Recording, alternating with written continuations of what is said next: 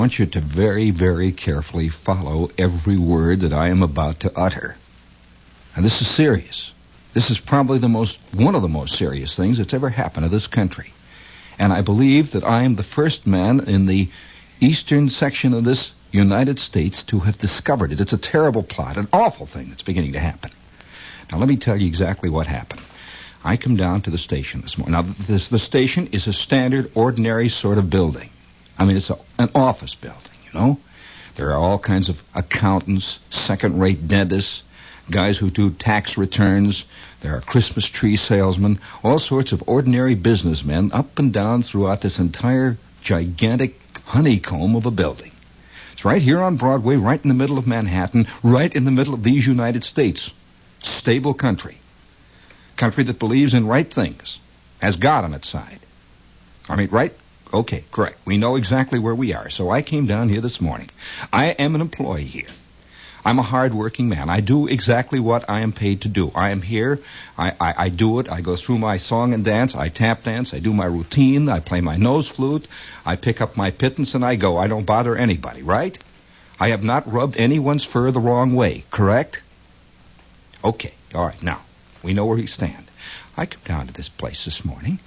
And I, I, I arrive in front of my office, this little hole in the wall that they have assigned to two or three of us. And I reach in my pocket and take out the key. I have a key, a, a, regular Yale lock key. You know, the official kind of key that opens apartments on the east side and that.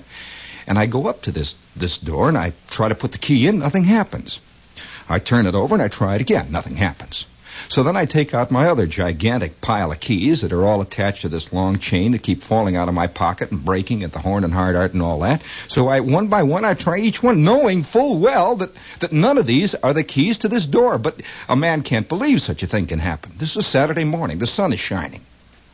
There are tourists walking up and down as though nothing is happening right there on Times Square. See, now listen carefully. This has to do with you, not me, you, all of us. And so I'm beginning to work around with this lock, and I suddenly, it, it dawns on me, I can't get in the office. I'm locked out. I call the, the, the air conditioning, the, the guys who, who maintain the, none of them can get in. The doors are all locked. And none of their keys work. this is on Saturday morning in this country, America. I can't get in the office. Everything, all, all, the things I own, all the important things are locked in that office now. My nose flute, my commercials, what else is there in my life? So I come up to the studio here, and all these people here are totally unconcerned, not knowing what is occurring. Now, I'd like to point out just exactly what this means. I have a suspicion that this has happened. It, it, it, it's, it's an awful thought. But do you realize this town is vulnerable? We are wide open on Saturday mornings. All you poor clowns are sitting out in Darien. You poor idiots are sitting on your duffs out there in New Rochelle, not knowing nothing about what's going on in your office on a Saturday morning. And I'm, I'm inquiring around here, and I asked the elevator operator, I said, what, what, what, what, was, was there anybody up here? He says, Why, yes, a short, stout man wearing a dark overcoat with a velvet collar appeared, carrying a thin briefcase and a large ring of keys. He left, he said, within ten minutes. It could very well be possible that this man, this short, stout man, is only one of a large phalanx of short, stout men bearing briefcases who have appeared all over Manhattan. Do you realize what this could do to this country if Monday morning two and a half million men descend upon Manhattan with the wrong keys? What is the first assumption you make when your when your key doesn't work in the lock? Of course, you know what the first thing that you think of in this in this town. You arrive at your office, you try the key, you immediately get in the elevator, go down and head for the unemployment office. That's all there is to do. Either that or you go right back home on the 1037 and you arrive back in, in Darien. You go home and you say, I left my keys. Where are my keys? I could see this beautiful scene of the guy arriving home. He says, Hey, uh, uh, hey, Mabel, I left my keys for crying out loud. It's about 11 o'clock now. I'm, uh, and, and his wife says, What do you mean you left your keys? You don't have, there are no keys here. I, I must have taken the wrong keys, Mabel. Come on now, give me them keys. Hurry up. I left them on the on the buffet for crying out loud. Hurry up. And she goes in and rustles through the buffet. She says, There's a couple of keys to the garage here. He said, well, no, come on, the keys. Give me the keys, quick. These keys don't work. These are the only keys you've had, Charles. And then the panic begins to hit Charlie. He sits down and says, why didn't they have the guts to tell me? Why didn't they tell me, me? Why didn't they tell you? Look, I have a suspicion. What with the abstract life that we're all involved in, the paper life, the life of deep abject fear that most of us live in, and, and it's a fear, it's not a fear really of bombs. It's not a fear of the decline of Western civilization. Let me tell you, in spite of what the writers write about, it is not a fear of, of, of, of, the, of the great threat of rising imperialism in the East. None of these things bother the average guy. Oh, no. It's the terrible sneaking suspicion that one day they're going to discover what a phonus balonus he really is, and not even with so much as the, to, to, to even to dignify it with a pink slip, blue slip, or green slip. They merely just changed the lock. That's all there is to it, and he'll know exactly why they did it. And I, I, I fully believe that this country could be invaded, could be disrupted, completely destroyed. For, for three whole days, no one would even would even find it out because no one would have the guts to say anything to the next guy. They locked me out of the office. The only thing that would happen would be by Wednesday there would be 17 and a half million guys lined up in front of the unemployment office on 42nd Street, all of them pretending that you know, I mean, carrying on with the big front, until somebody by about 3 o'clock in the afternoon would discover that the unemployment guys have been locked out and they are in the line too. And by then, of course, uh, uh, someone would appear on the radio and say, It's all over. It is all over. We have the keys now. And to the right thinkers in the audience, to the right thinkers in this big country of ours, this wonderful country which is now ours, to the right thinkers will go the right keys. Apply. Signed the commissar. So I, I, believe that George Orwell was wrong. Seriously. It's not going to be the way Orwell said it was. It's not going to even be the way Huxley said it was. oh, this could be happening right now. You better call your office this very minute. You had better call your office this very minute because I am locked out. I have no commercials. I have nothing. Nothing. I stand before you, a man not only shorn of his commercials and his nose flute, but shorn of his dignity too. And all I can say is to my fellow Americans for crying out loud, why didn't we think of this? Well, I guess in a way we had it coming to us. I mean, in a sense, we did. We, we abdicated all along the line, each one of us. I mean, I, will admit, I'll admit, I, I never, I never realized the value. Yeah, I can just see. Do you realize that I'm locked out of the men's room? Huh. I mean, you know what this can result in. I don't have to go any further with that.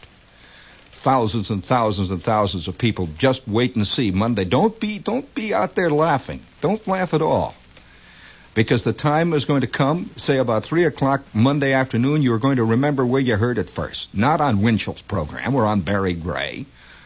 Edward R. Murrow didn't even note, note that it was happening. So concerned was he over the Middle Eastern crisis. Right here in our very midst.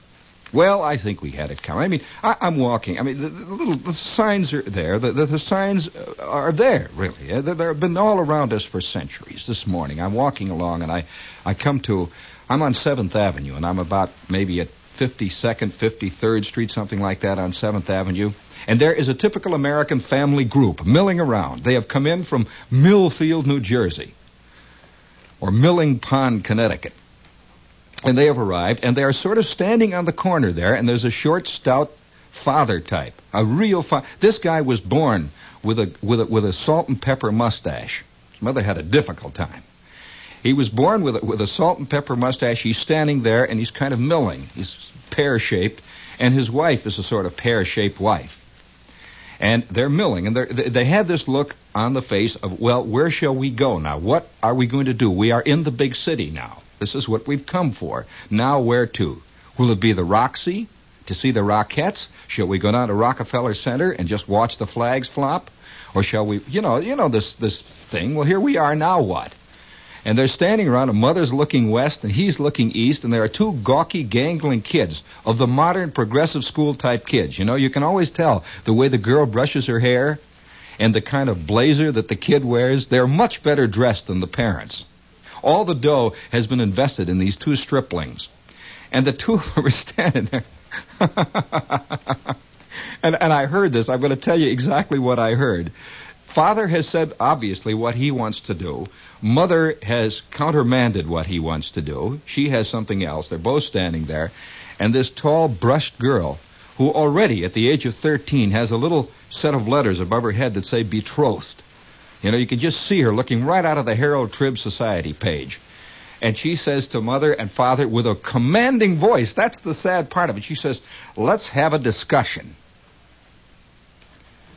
Let's have a discussion. This is the a democratic discussion. You see, this is the ideal of all the Spocks, all the parent magazines, 17, Zip, Pip, Quick, all the rest of them, that whenever things are going wrong, have a discussion. Rely on the judgment of these idiotic 13 year olders. And in the end, give in to them, you see, through a long series of illogical arguments. And so I'm walking there, and, and this chick, this 13 year older, says, Let's have a discussion. And poor father, I could see he just sort of wilted a little bit, and mother wilted a little bit, and I knew what the discussion was going to result in. And it's no wonder we've lost our keys. It is no wonder we have lost, we have lost the combination to the lock. and, and, and I, I, go, you know, about 10 minutes before that, I'm, I'm walking past Carnegie Hall. And here is a real Schrafft lady standing out. This is, by the way, the, the gathering place for Schrafft ladies on Saturday afternoons and Saturday nights. And they're all standing out there. And there's one wearing, you know, the kind of fur wrap, the little fur wrap that looks like a kind of a brownish fur fur wrap that, that kind of goes halfway around the shoulders and hangs down to about the shoulder blades. You know, this little kind of, what do they call those things? These these are old lady type. Is that a stole? Well, she's got this thing around her, and she's wearing this little pot turned upside down on her head. You know, a real shrafty hat, and and she's standing there. And, and this is exactly what happened. I'm going to I'm going to outline to you why we have lost our keys. We have lost the combination. And I'm walking past her, paying absolutely no attention to this old gal, and she's paying no attention to me, and all of a sudden she's, for, for heaven's sakes, for pity's sakes. And I turned, you know, I thought she was saying something to me, and she, she tore out on the sidewalk and kind of went into an Immelmann turn. You know, a slow looping turn, made a turn to the right, and there another one who looked exactly like her came darting out of a doorway, and they both clasped each other. She says, Emily, for pity's sakes, I've been waiting for a dog's age. Where have you been? And Emily says, right here in the doorway, Clara and they were both clinging to each other. And I thought, oh, what a touching scene. And all of a sudden, Emily says, Clara, for crying out loud, let's grab a hot dog and get in line. and the two of them went into Nedick's right there next to Carnegie. Let's grab a hot dog. It's no wonder we've lost our keys. Uh, speaking of the lost, this is WOR AM and FM New York. Friendly, reliable, sober, industrious, and vaguely confused. Now let's beat out a message via TomTom.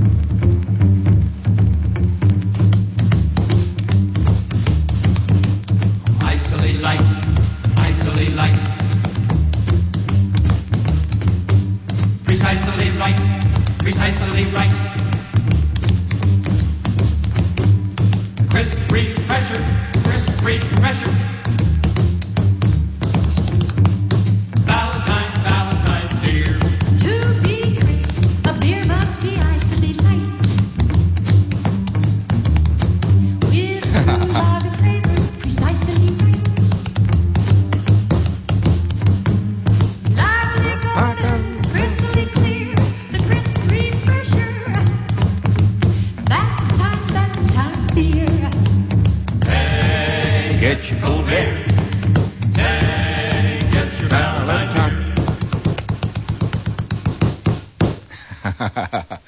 That moved that. That was pretty good, wasn't it? All right, George, we ought to be locked out all our lives.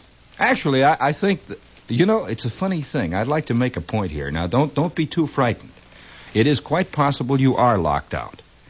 Now, you have all of Saturday afternoon, you have all of Sunday morning and Sunday evening to contemplate it. Now, there's another side to this thing. It isn't as bad as it seems. In fact, it is much better than it seems. I have a suspicion that the best thing that could happen to 90% of the males in this country would be to be locked out. I mean, I'm serious about that. I mean, I know a whole lot of guys who, if they were relieved of the responsibility of telling the boss what to do with his key, if they were relieved of the responsibility of quitting, they would sneak back home on the 532 with this fantastic sense of relief and, and of course, they would be weeping and pretending that it was a terrible thing. And they would arrive home and they would go through all the motions. And then, then by Tuesday morning, they would awake and they'd notice that sun's shining out there and they would see, they'd hear a few of the birds whistling.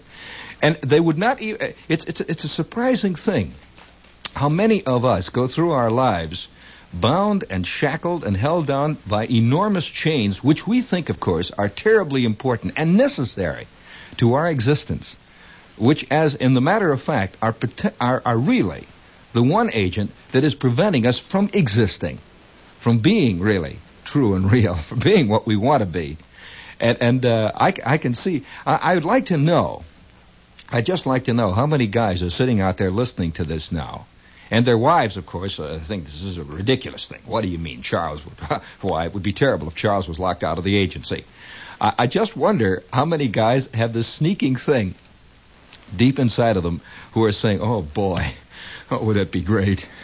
Oh, come on, admit it. You know, it would be great because a lot of things would happen. First of all, the, the, I think one of the things that has beginning has begun to worry many people in this country is the advancing, the, the constantly advancing effeminization of the male. Uh, it's really not it's it, it's really not as simple as that that the that the advancing masculization of the female has, in so creating a new atmosphere, has, in a sense, removed some of the masculinity from the male. In short, a male is only masculine when compared to a female and her degree of femininity. It's not that the, women have lost femaleness, they have lost femininity. It's not that the males have lost maleness, they have lost masculinity. And so, uh, as you as you look around, you see all the all the stage shows, almost all of the movies today uh, feature the, the new stars who have come up since about 1949 or 50 are all vaguely feminine. Uh, that is to say, they're not outwardly completely masculine. Say in the Spencer Tracy mold of a previous era, you see, total masculine, you know, or, or in the in the mold of say the Clark Gables, or a mold of the of the Victor McLaglens of the past. I mean, this was a, a complete masculine man. And so gradually there has been a change, a, a slight coloring of it all. And I could just see this little man uh, who, who, whose sole function in life has been to supply an endless stream of dollars for the, quote, activities of the family the station wagons that are coming and going, and the kids that are going to this school and that school, the, the, the wife who's going to this club and that club, and the whole bit. His sole function has been to supply this endless stream. Funny thing the elevator operator said today. I'm coming in. And he said it right out of the blue. Uh, funny, you know, Saturday mornings, I think, are very valuable times for consulting your navel. Really, because honestly, uh, a lot of the hoopla and a lot of the a lot of the paper bag uh, popping and a lot of the uh, paper doll cutting out has ceased, you know, in these places, and you begin to see things for what they are.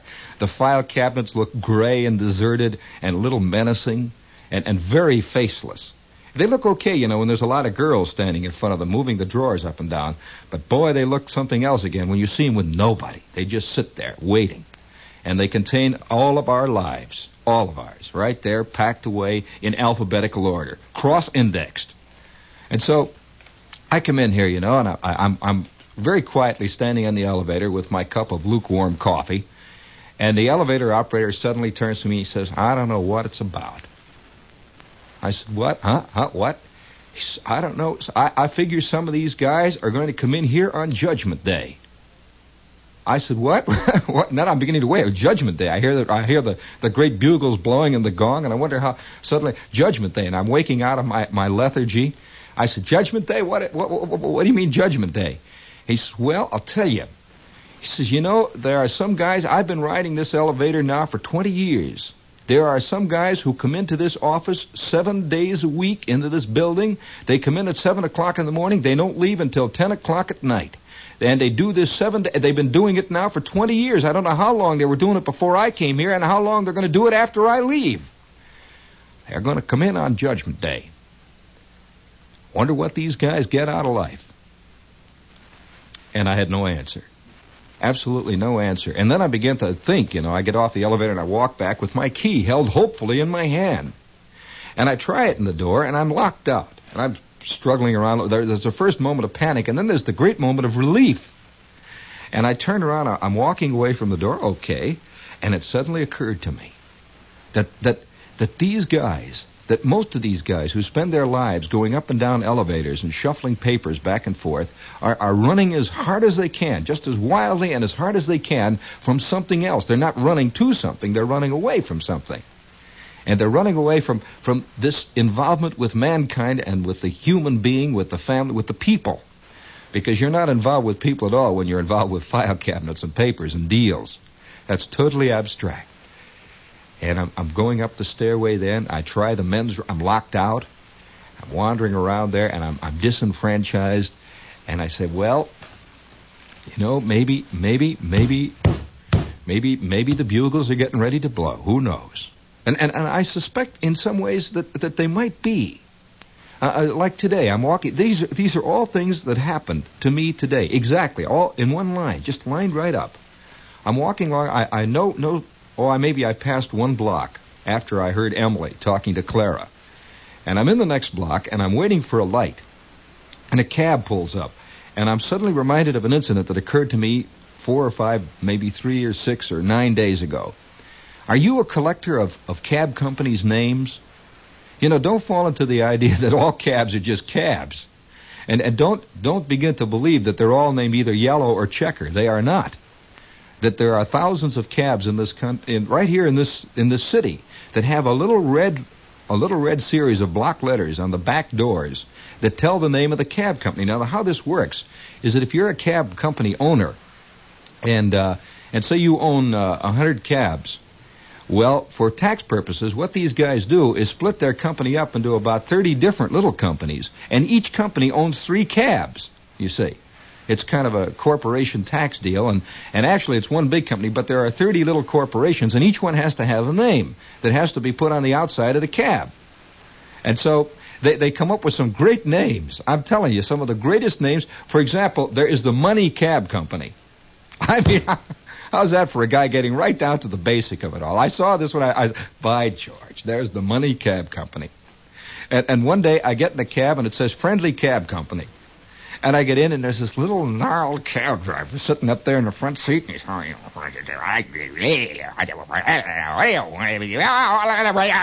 and you know this kind of guy who who who is who has a constant stream, an untapped stream of obscenity just running right through him like a like a fountain, and it bubbles out of his ears and out of his eyes and out of his. And there's hate, little little lines of hate extending from him, and it's as though he has he has thorns growing out all over him, and there are little filaments reaching out that that have poisonous tentacles on the. and I arrive at the end of my trip I had the guy. I had the guy his tip. Here I've gone. You know, it's getting to the point now. You know all those little cab driver tricks. For example, giving you your change in all dimes. The reason this is done, of course, so that you can't give 15 cent tips. So if you get a, a, a 40 cent cab ride, he'll give you your change in all dimes. You can't give him a dime tip. You wind up giving him a 50% tip, you know, 20 cents for a block. And, and so he tries this routine, and I reach in my pocket, and I got a nickel. So uh, here, here we've gone this little way. We've gone about four blocks or something like that, and I give him 15 cents, uh, which is a standard tip for this little. he looks at me like that, and he pow, he slams the door, and there goes the friendly cab company off in the distance. then there was another great moment that happened to me. I get in a cab on Madison Avenue the other day, and it's one of those those terrible moments when when we turn left we get into a crosstown street and every truck, every bicycle, every motor scooter, 14,000 cabs, 95 policemen, seven fire trucks, everything is converged on us. We are completely trapped. And I am sitting there and all I can hear is the sound of muffled curses around me and the and the tick of the meter. My lifeblood is dripping out of me on the floor. Like that, you see. I'm sitting there for about 40 minutes, it seemed, and the smoke is rising and the steam and, and it's, it's hot. You know, it's really hot already there, you know. It's hot. You can see the city. It, it might as well be in mid-August. Steaming. And finally, it's, oh, for crying out loud. And I get out of the cab, and by now I run up a bill of a buck. So I give the guy a dollar and a quarter, and I slam the door, and I look at the, and there it is, the name on the door, and I'm telling you, this happened to me. Listen to this. The Hopeless Cab Company.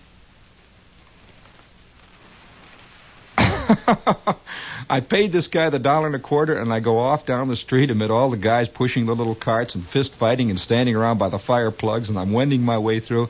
And I says, "By George Shepherd, you have just seen the truth. You have just suddenly, right there in the middle of Babylon on the Hudson, it has hit you.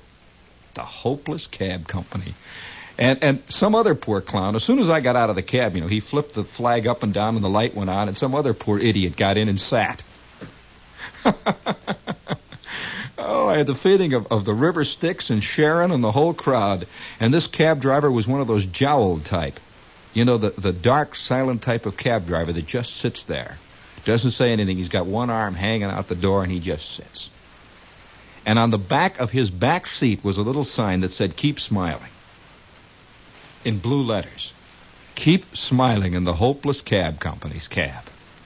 Just sitting there just sitting there waiting for it to happen. It's like it's like. Of course, uh, you see, I, I, have the I have the sensation that, that, that, we are we are really all of us secretly, and, and I and I don't like to I don't like to pound a nail, you know, down down down down down.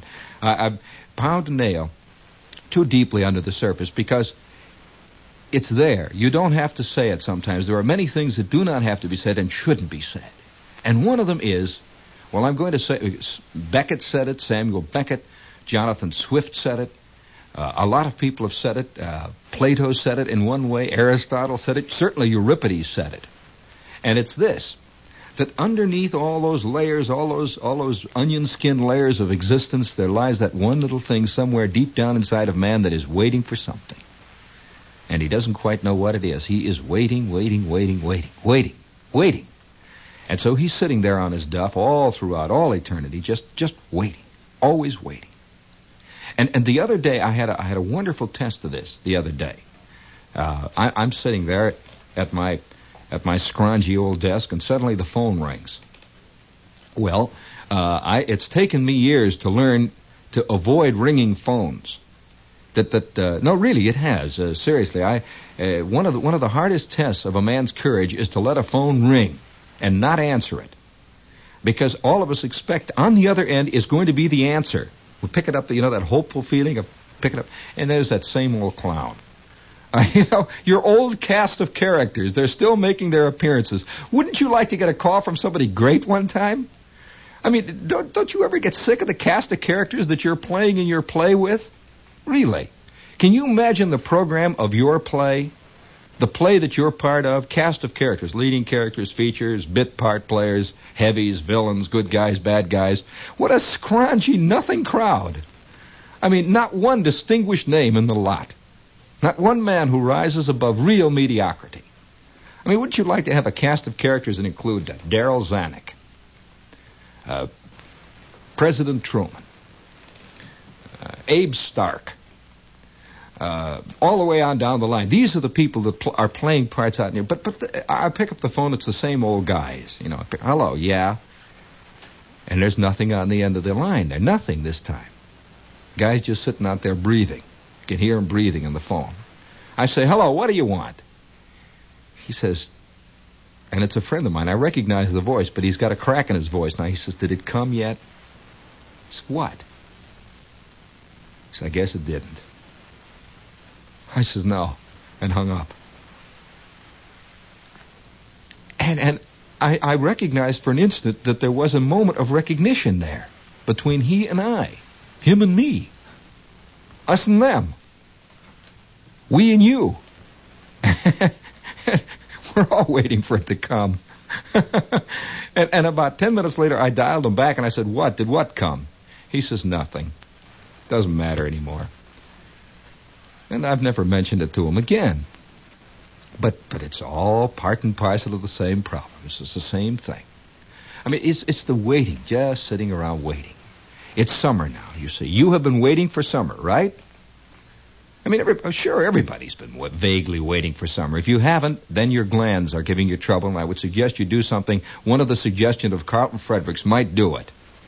You are having trouble with juice. I would suggest, you know, I mean, a little deep knee bends and a few of this. But most of us have been have been thinking about this, waiting for summer to come. All right, it's here. Now what? So now you're going to go out to Jones Beach, sit on your duff for a while out there, and this will go on for a while, and then vaguely you'll begin to wait for fall. And and this waiting and this expectancy that the next season is always going to transcend all the other seasons you have known can be seen in the shop windows. That already by June they will be showing fall clothes.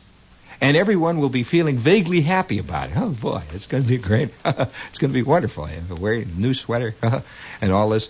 And and by the time by the time November arrives, spring clothing will already be in the in the windows. Do you remember? Just before Christmas they were showing them already. And and I'd say by oh the end of May there will be summer clearances already, getting rid of it all. And, and it's getting to be more and more advanced, you see. More and more. I remember one time there was an automobile company.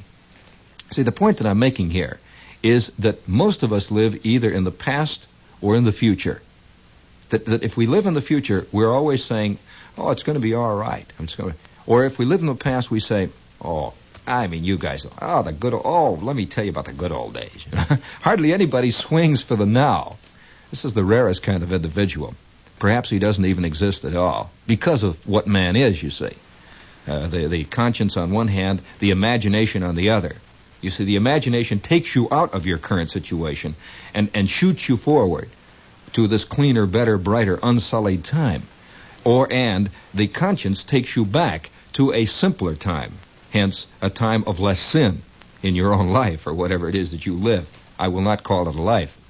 And so, so we go along there, and I remember about three or four years ago, there was a car company. Who remembers this? There was a car company that had a great big sign that said, Suddenly it's 1960. Do you remember that?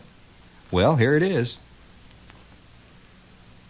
Of course, the implication being that, that since 1960 seems so far in the future, that 1960 was going to be a year when all the, all the problems were solved, and we have finally reached that ultimate stage of development and uh, whatever it is, progression, that there will be no more difficult. That, that if you could get something that is going to be developed in 1970, now many of your problems will be solved.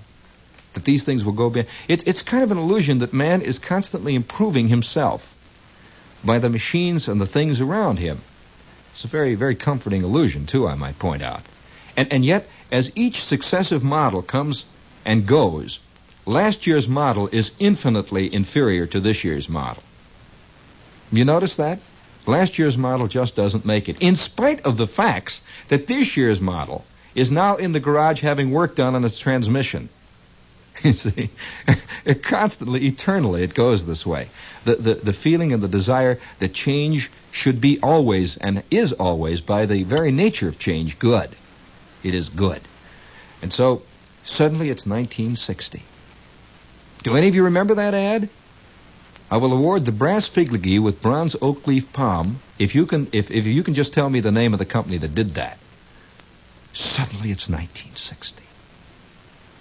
Well, suddenly it is 1960. You feel cleaner, brighter? Do, do you have the new thin line look? Do you? Are you a sociable now?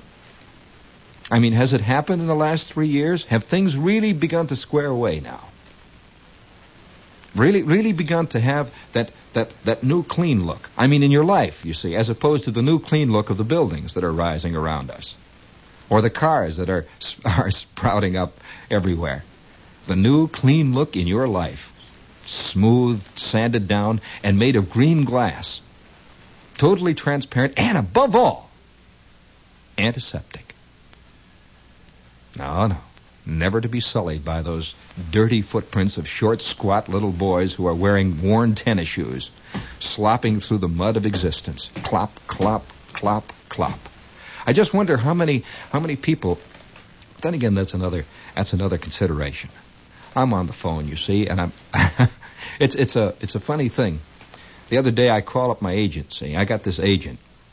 Now, the, now the agent the agent client relationship is a very tenuous one, and one that I think a, a couple of big magazines like Esquire could very well do a good article on. And in fact, I'm the guy to do it, Esquire. If you're listening, you idiots and clowns. I, I, uh, the sad thing about it was that they had a guy recently, and I'm not going to name magazines, but there was a guy who did a story on old radio. By old radio, he means radio about the time of the war and just before. And it was one of the most amateurishly written, uh, badly conceived articles on old radio that I've ever come across. Sad. Get somebody who knows something about it, people. Anyway, I'm I'm uh, I'm sitting there and I'm I'm talking to my agent, and I call up and I say, "Anything shaken, Milt?" Milt says, "Nope. How are things with you?" I say, "Okay, Milt. Thank you." I hung up. I'm sitting there thinking, and then I began to see that eventually, the the entire population of the United States and perhaps even the world is going to be divided into two people: clients and agents.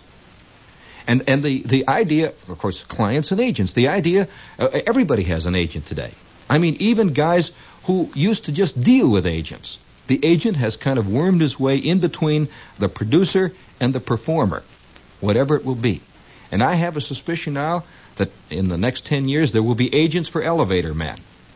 W- they will. They'll be calling their agents. There will be agents for, for milkmen. Everyone will have an agent. And the agent then will, of course, have to go out and hire an agent. Do you know that I know an agent at MCA who has an agent who handles him at William Morris and handles all his deals with MCA? I mean, do you understand the implications of this? Do you know what I'm saying? That an agent has gotten to the point where he has an agent who handles his business with the agency he works for. And by the way, I found out uh, for sure now. You know, all these radio stations that, that are constantly selling time, weather, temperature, and news. I found out that Ashley Steiner has the news account. Ashley Steiner handles all world events. That's their package. That if you do any news, you got to contact Ashley Steiner. If you do, if you do the time, it's William Morris. They have the time account wrapped up. Has it ever occurred to you that Alexander King is the liberals' Norman Vincent Peale? and just about as shallow and about as didactic. Stand back, I'm an eagle. By George, I'm an eagle. Now, on the other hand, if you're going to if you're going to be you've got to do something about your claws, Charlie. They're just not gelling. You've got to do did I ever tell you about the time that my Aunt Teresa you know, every family has an insane aunt. Now I'm not talking about the aunt that is confined. That's not the kind of aunt that I'm talking about. I'm talking about the angry aunt. The angry aunt who, if she were literate, would write long letters to the post. You know the kind of long letters that are constantly written to the post, signed disgusted. well, anyway, my Aunt Teresa, because of her basic anger, my Aunt Teresa used to leave every party with that fire in her eye and screaming at the entire family that never again would she talk to them. Ever, ever, ever again. And I began to understand, of course, as a very small child, that strife, S T R I F E, is one of the great vital motivating factors in human existence. It is, well, of course, uh, th- this has to be told. Aunt Teresa used to go for jello molds. You know the kind of, mo- she used to mold things out, you know, get the little tin molds. Uh, she used to mold things like, uh, you know, uh, salads, uh, jello, fruit salads, and things. And they, they always had these little round, uh, fluted looking arrangements on them. And then she used to mold things in the form of clover leaves. And then she used to mold, she, uh, she molded everything. I'm telling you, she did. She used to mold her, her, her meatloaf. I'll never forget the time I went to her house and she had a meatloaf that was molded in the form of a lamb. You know the kind of things they use for Easter once in a while to make cakes? One of the worst things that ever happened to me was the time I went to a party about Easter time, and I'm sitting there, I'm a little kid, I'm about 12 or 13 years old. This is when you begin to, you know, you begin to understand, or you, you don't really begin to understand, you begin to see things in the world, but you can't put them together. Now, the idea of being able to put together widely divergent, almost uh, completely self-canceling facts that somehow seem to make sense to people is called maturation. Sadly enough, that the older a person gets, the less he can see the the idiocies of the lives that many of us live. The the complete canceling out. Uh, a churchman, for example, getting up talking about brotherly love in a segregated church, seems to make sense to a lot of people. Well, this is a, this is the whole the whole thing that I'm talking about. We can we can put these things together and never seem to escape, but a kid can't. You see, he does not know the proper answers, not that are arrived at by any kind of logic, but quote proper answers. And so I'm sitting there. I'm a kid, and uh, and they they it's a, it's a it's a, an Easter thing, you know, and it's a party, and all of them are there. Esther Jane, Dawn. Did I ever tell you about Dawn Strickland? I cannot hear the word Dawn today without getting a, a kind of a shaky feeling deep down inside of my stomach. Oh, she was fantastic. I, I mean, I knew her, uh, let's say, from the age of six up through about twelve and it was the most oh I, I, madly I never once even uttered a word to this girl, but I was uh, you know it's the wordless, soundless, adoring love. And if Dawn Strickland showed up, she could be 350 pounds, have nine kids, and wear brass knuckles. I would just fall flat on my face right in front of her with geraniums growing out of my ears. I mean, she's just like that. If, if anybody, if, if somebody called me up and just said, "I'm Dawn," my name is Dawn I would be putty. I would be jello. I would be I would be silly putty in your hands. No use at all, just to make odd little shapes out of me. That's all. Well, anyway, I'm sitting there, and it's this it's this party, see, and and the woman comes out who is the mother of the house, and she puts right down in the middle of the table, right in front of me, a big cake made in the shape of a lamb, with white icing on it, and covered with coconut to give you the idea it's fur, you know, and it's it's wool and, and, and it had two little blue marbles for eyes looking right at me and a pink ribbon around its neck. And I'm looking at this lamb. It's a lamb right there in front of me.